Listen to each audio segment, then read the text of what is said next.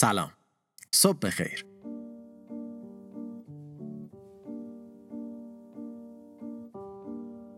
ساعت نزدیک های 6 و یک دقیقه است و خورشید داره طلوع و کار هر روز خودش رو شروع می‌کنه.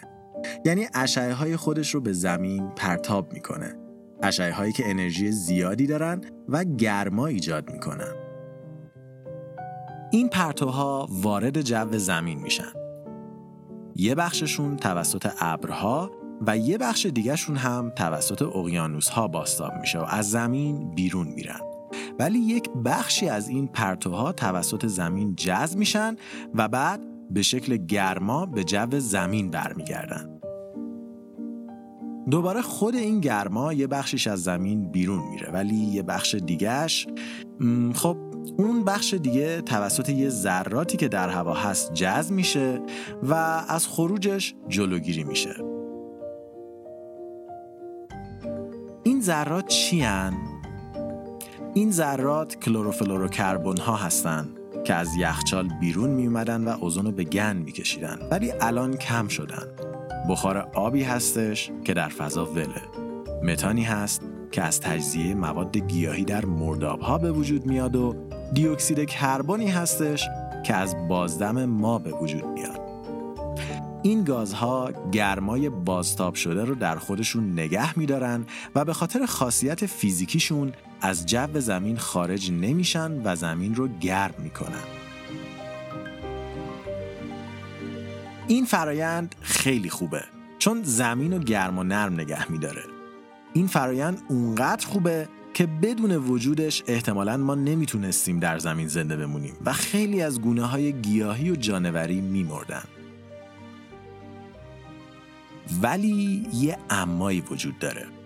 از اوایل قرن 19 با انقلاب صنعتی و به وجود اومدن موتور بخار استفاده انسان از سوختهای فسیلی و به خصوص زغال سنگ به شکل چشمگیری افزایش یافت و همراهش تولید دیوکسید کربن هم چندین و چند ده برابر شد به شکلی که از اون موقع تا الان ما حدود 2000 گیگاتون دیوکسید کربن تولید کردیم. یعنی دو هزار هزار هزار هزار تن. یعنی یک دو که دوازده تا صفر جلوشه. این عدد وحشتناکه. چیزی که به اسم اثر گلخانه ای شناخته میشه و فرایندیه که به ذخیره شدن گرمای بیشتر در سطح زمین و در نهایت به گرم شدن بیشتر و بیشتر زمین ختم میشه. اما حتی این هم همه ماجرا نیست. برای اینکه همه ماجرا رو درک کنید، باید اول بودجه کربنی رو براتون توضیح بدیم. بودجه کربنی میزان کربن تولید شده در یک بازه زمانی مشخصه که از افزایش دمای زمین به میزان خطرناک جلوگیری می‌کنه. این افزایش دما الان دو درجه و میزان بودجه کربنی که الان داریم 2900 گیگاتون دیوکسید کربونه. یعنی اگه میزان دیوکسید کربن تولید شده در زمین و ما انسانها از این مقدار بالاتر بره دمای زمین دو درجه افزایش پیدا می‌کنه. شاید دو درجه به نظرتون زیاد نیاد ولی این دو درجه می‌تونه آسیب خیلی جدی، خیلی خطرناک و حتی خیلی خیلی غیرقابل برگشتی رو به ما وارد بکنه. خطراتی که اقیانوس ها، آب و هوا، تغذیه و حتی سلامتی ما رو می‌تونه تحت تأثیر قرار بده. حالا بذارین داستان اینجا نگه داریم و کمی درباره این خطرات باهاتون صحبت کنیم. اولین و شاید مهمترین تأثیر اثر گلخانه ای روی اقیانوس هاست. اقیانوس ها بیشتر از 70 درصد سطح زمین رو تشکیل میدن و 90 درصد گرمای زمین رو جذب می‌کنن. پس خیلی غیر منطقی نیست که این بخش از اکوسیستم بیشترین تأثیر رو از گرم شدن هوا بگیره. سطح اقیانوس ها 2.5 میلیمتر در سال داره افزایش پیدا می‌کنه و مجموع این افزایش از سال 1901 به 20 سانتی متر رسیده و تا آخر قرن 21 به یک متر می‌رسه. دلیل این افزایش حجیم شدن آب با افزایش دما و فعالیت مولکول های H2O و همچنین آب شدن کوههای یخ موجود در نیمکره های شمالی و جنوبی و دیگر یخچال های زمین این افزایش سطح آب بدبختی های خاص خودش رو هم داره چرا که کشورها و شهرهایی مثل مصر و بنگلادش که ارتفاعشون از سطح آب کمتره ممکنه به شکل کامل زیر آب برن و از چرخه روزگار محو بشن به جز این یخچال های طبیعی بخشی از عوامل بازتاب کننده گرما به خارج از زمین هستند. پس نابودی اونها می‌تونه گرمایی که توسط زمین جذب میشه رو بیشتر و اثر گلخانه ای رو بیشتر از چیزی که هست تشدید کنه. و خب محض اطلاع بگیم که تا الان چهل درصد یخچال های طبیعی زمین برای همیشه نابود شدن. علاوه بر این، اقیانوس ها از عوامل اصلی جذب کربن دی اکسید موجود در هوا هستند. بنابراین هرچی کربن دی اکسید بیشتر توی هوا باشه، اقیانوس ها بیشتر اونو می‌گیرن و به خاطر همین اسیدی تر میشن و همین موضوع باعث میشه که یک سوم گونه های جانوری ساکن در اقیانوس ها تا پایان قرن 21 برای همیشه منقرض بشن. اما این همه ماجرا نیست. با گرم شدن زمین ما شاهد خشکسالی های بیشتر هستیم و کم آبی ممکنه کل جهان رو فرا بگیره. و این کم آبی به خالی شدن ذخایر زیرزمینی ختم میشه و ممکنه در نهایت جهانی رو بسازه که مردمش برای یک قطره آب حاضرن جونشون رو از دست بدن. اوه ببخشید. مثل اینکه همین الان هم به این مرحله رسیدیم. این تابستونی که در حال گذراندنش هستیم و داریم از گرماش لذت می‌بریم گرمترین تابستون ثبت شده در دهه های گذشته است و رکورد گرمترین دما داره هر روز در شهرهای مختلف من در کشور خودمون شکسته میشه و این در اون ور ماجرا هم دیده میشه. اثر گلخانه ای فقط به معنای گرمای بیپایان نیست بلکه به معنای کنتراست های خیلی شدیده یعنی زمستونهای خیلی سرد و مرگبار. به همه اینها هم کلکسیونی از طوفان و سیل و خشکسالی رو اضافه کنید تا تبدیل بشه به وضعیت هوایی که الان ما برای زمین ایجاد کردیم.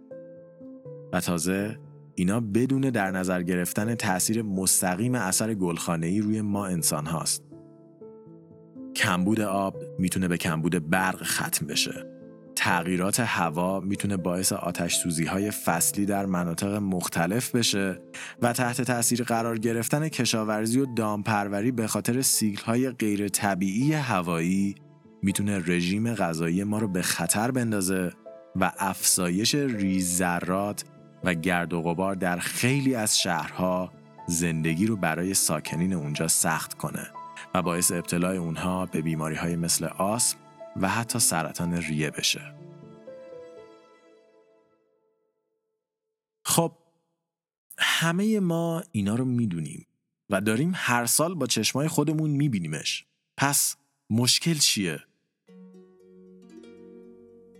مشکل اول اینه که هنوز ما سر انسانی بودن علل گرم شدن زمین باید با همدیگه بحث کنیم. یه جستجوی سرانگشتی نشون میده که از بیش از هزار پژوهشی که در زمینه اثر گلخانه ای انجام شده بیش از 97 درصد میگن که انسانها علت اصلی افزایش دمای زمین در سالهای اخیر هستند. تنها چیزایی که انقدر در علم همه بهش مطمئن هستن نیاز انسان به اکسیژن برای زنده موندنه و خب اگه هنوز حرف ما رو باور نمی‌کنین کلی دلیل دیگه هم برای شما داریم.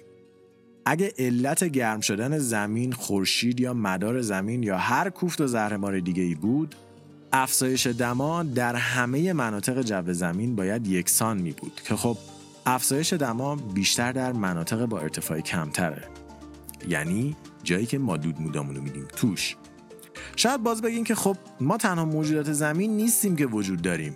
شاید بوغلمونا مثلا دارن زیادی نفس می‌کشن یا کرگدن ها جدیدن به محیط زیست بیتوجه شدن اونا چی میگین؟ دیوکسید کربن دو تا ایزوتوپ 12 و 13 داره. ایزوتوپ یعنی همون مولکول ولی با یه تفاوت زیرساختی کوچولو موچولو. دیوکسید کربن حاصل از گیاها و بقیه موجودات بیشتر ایزوتوپ 13 ولی دیوکسید کربن تولید شده از سوختهای فسیلی ایزوتوپ 12 است. پس منطقا اگه ایزوتوپ دیوکسید کربن موجود در جو زمین رو بررسی کنیم باید 13 باشه دیگه. اگه انقدر همه به جز ماها مقصر هستن. که خب دقیقا برعکسه. یعنی هوا پر از ایزوتوپ دوازده است. که یعنی ما و فقط ما مسئول این وضعیتی هستیم که بر سیارمون حاکمه. اما اگه انقدر همه چی واضحه پس چرا داریم سر همه چی بحث می‌کنیم؟ جواب این سال خیلی ساده است لابی های ضد تغییر اقلیمی بسیاری از شرکت های نفتی و دیگر سوخت های فسیلی سالیانه میلیون ها دلار دارن صرف تحقیقات ضد علمی و لابی های سیاسی می‌کنن تا نشون بدن تغییرات اقلیمی اونقدر که فکر می‌کنیم جدی نیست و اهمیت نداره.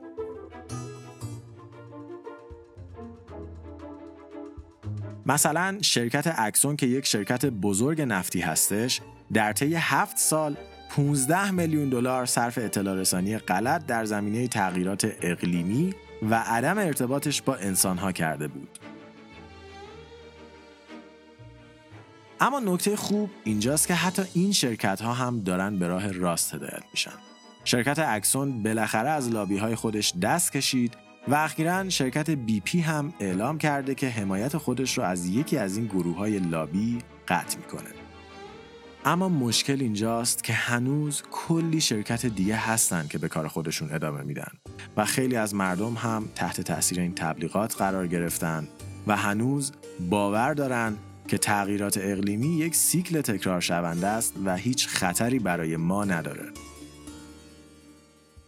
ولی اگه این سیکل تکرار شونده است چرا الان چهارده هست که دمای زمین به شکل منظم داره افزایش پیدا می‌کنه؟ کی قرار این سیکل معکوس بشه؟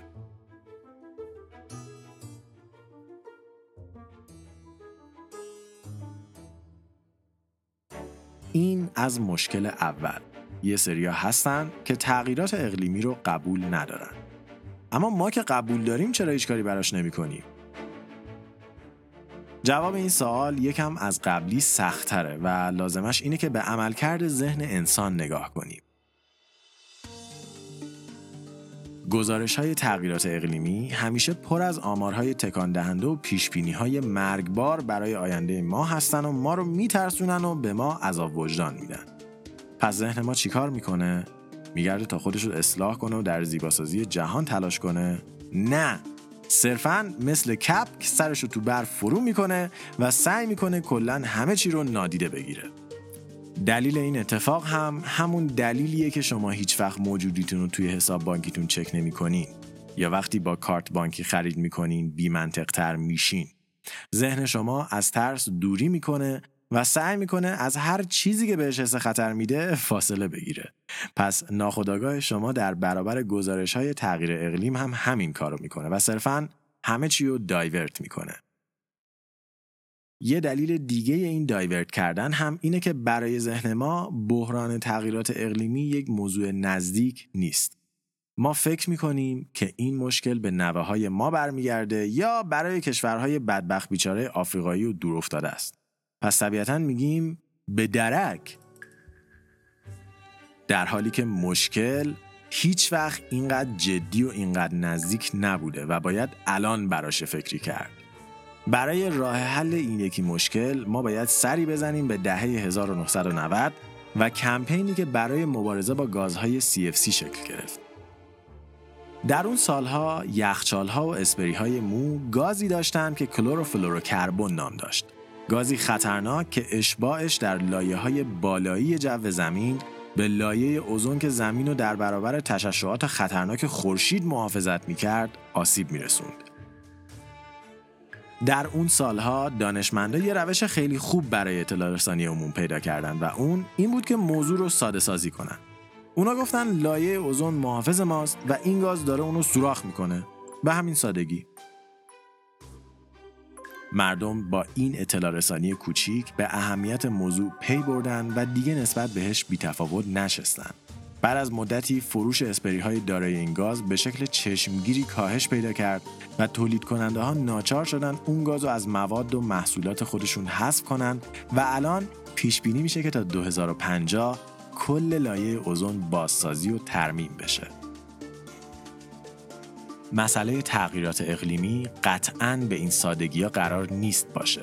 چون که پر از ابعاد مختلف هستش که هر کدوم نیاز به بررسی و تحلیل دارن. ولی برای شروع میشه با چند تا راه حل کوچیک و فردی شروع کرد. اول از همه اینکه تا می‌تونین از ماشینتون کمتر استفاده کنین. هر سه کیلومتری که با ماشینتون راه میرین یک کیلوگرم به دیوکسید کربن زمین اضافه میشه. در حالی که خیلی از مسیرهای کوتاه و نزدیک رو میشه با وسایل نقلیه عمومی و یا حتی پیاده رفت. دوم اینکه یکم با هوای بیرون کنار بیایم. می‌دونیم هوا گرمه. می‌دونیم سرد کردن اتاق تو این روزا خیلی حال میده. ولی آیا شما هم می‌دونین که تنها با دو درجه گرمتر بودن اتاق در تابستون و دو درجه سردتر بودن در زمستون سالی 900 کیلوگرم دیوکسید کربن کمتری تولید میشه؟ حالا فرض کنید یه عده زیادی از مردم همین روی کرد رو داشته باشن می‌دونین چقدر تولید دیوکسید کربن کاهش پیدا می‌کنه؟ و سوم و مهمتر از همه اینکه لطفاً درباره تغییرات اقلیمی به دوستاتون بگین. اگه با کسی میرین بیرون دلایلی که گفتیم رو بهشون توضیح بدین و راه حلا رو بهشون معرفی کنین. اگه تو شبکه های مجازی فعالین هم درباره این موضوع بنویسین و پست بذارین. ما داریم یه هشتگ شروع می‌کنیم به اسم فقط دو درجه مانده. لطفاً لطفاً لطفاً لطفاً از این هشتگ استفاده کنین تا درباره تغییرات اقلیمی، شواهدش و کارهایی که میشه براش کرد اطلاع رسانی کنین. همونطور که گفتیم دیگه وقت برای به این موضوع فکر نکردن و عقب انداختن نداریم. زمین ما در خطره و اگه همین الان نجنبیم ممکنه برای جبران آسیب ها خیلی دیر بشه. حتی اگه بچه هاتون یا کشورهای دیگه براتون مهم نیستن الان کشور ما و خود ما هستیم که در خطریم. پس برای خودخواهی خودمون هم که شده بیاین زمین رو نجات بدیم. استرینکست توسط من رضا حریریان و شاهین جوادی نژاد تهیه و ساخته شده. برای اطلاعات بیشتر درباره پادکست می‌تونید به وبسایت ما مراجعه کنید و یا ما رو در توییتر، تلگرام، iTunes و یا هر جایی که پادکست گوش می‌دید دنبال کنید. این قسمت از پادکست برگرفته از کتاب This Changes Everything نوشته خانم نامی کلاین بود که در اون کتاب درباره تغییرات اقلیمی، دلیل وجودش، بحرانی که برای انسانها داره به وجود میاد و راه حل‌های خروج ازش صحبت میشه. خانم کلاین خودش یک فعال محیط زیستی با تجربه است که در این کتاب به بهترین نحو تمام چیزهایی که درباره تغییرات اقلیمی لازم دارین رو براتون توضیح میده. خوندنش رو شدیداً توصیه می‌کنیم. همچنین این اپیزود با همکاری و کمک کانون دایره آبی ساخته شده. کانون هنر و زیست بوم دایره آبی یک کانون دانشجویی زیست و به تازگی به یک NGO تبدیل شده. این کانون که توی دانشگاه تهران، هنر، آیی اسپانیا و کلی دانشگاه دیگه فعالیت داره سعی می‌کنه با استفاده از زبان هنر و فعالیت های هنری خلاق و هیجان انگیز در راستای حفاظت از محیط زیست آموزش بده و فرهنگ سازی کنه. فعالیت های این انجیو که شامل دانشجویان و هنرمندان برجسته رشته های مختلف هستش به غالب یا موضوع خاصی محدود نمیشه. اعضای این کانون در پروژه همچون کمپین و جشنواره تا نشست و نمایشگاه همکاری داشتن و تلاش می‌کنن تا درباره بحرانهای محیط زیستی اطلاع رسانی کنند. اگر شما دوست دارید از برنامه های انجیوی دایره آبی باخبر بشین و اونا رو دنبال کنید می‌تونید از طریق اینستاگرام، تلگرام و یا وبسایت که آدرسش بلو سیرکل گروپ هست اونها رو دنبال کنید. اگر هم دوست دارین مشارکت جدی تری داشته باشین و برای برنامه های کانون ایده بدین و یا در برگزاریشون کمک کنید باید از طریق فرم عضویتی که توی وبسایت هست وارد عمل بشین و ثبت نام کنید. همچنین این اپیزود به شما تقدیم می شود توسط استودیوی طراحی گرافیک رحیمی ها استودیوی طراحی گرافیک رحیمی ها در سال 2012 کار خودش رو شروع کرد و در ابتدا کاغذ آبی نام داشت. تخصص اصلی اونا بیشتر فعالیت در زمینه برندینگ و طراحی هویت بصریه که در این چند سال هم نمونه های زیادی توسطشون طراحی شده که در وبسایتشون به آدرس rahimiha.com می‌تونید ببینید. به جز این این استودیو در سال 2017-18 موفق به کسب دو نشان نقره و آهن در مسابقات بین المللی دیزاین ایتالیا شدن که هر دو پروژه در زمینه طراحی هویت بصری بودند. اگر دوست دارید کارهای خوب این مجموعه رو ببینید یا در پروژه هاتون از کمکشون استفاده کنید می‌تونید به وبسایتشون سر بزنید و یا اونها رو در شبکه های اجتماعی جستجو کنید اگه شما هم می‌خواین به جمع حامیان استرینکست بپیوندید در توییتر یا اینستاگرام بهمون مسج بدید یا برامون یک ایمیل بفرستید و اگر هم می‌خواین در ساخت پادکست به ما کمک کنید به سایت ما برید و فرم همکاری رو پر کنید. ما از هر مدل کمک در هر شکل و شمایلی استقبال می‌کنیم. و به جز این اگه درباره این قسمت پادکست نظری دارید ما خیلی خیلی خوشحال میشیم بشنویم و بخونیمش. همین الان توی توییتر برامون بفرستینش. من رضا به همراه شاهین دو هفته خوبی رو براتون آرزو می‌کنم و تا قسمت بعد مراقب خودتون باشین.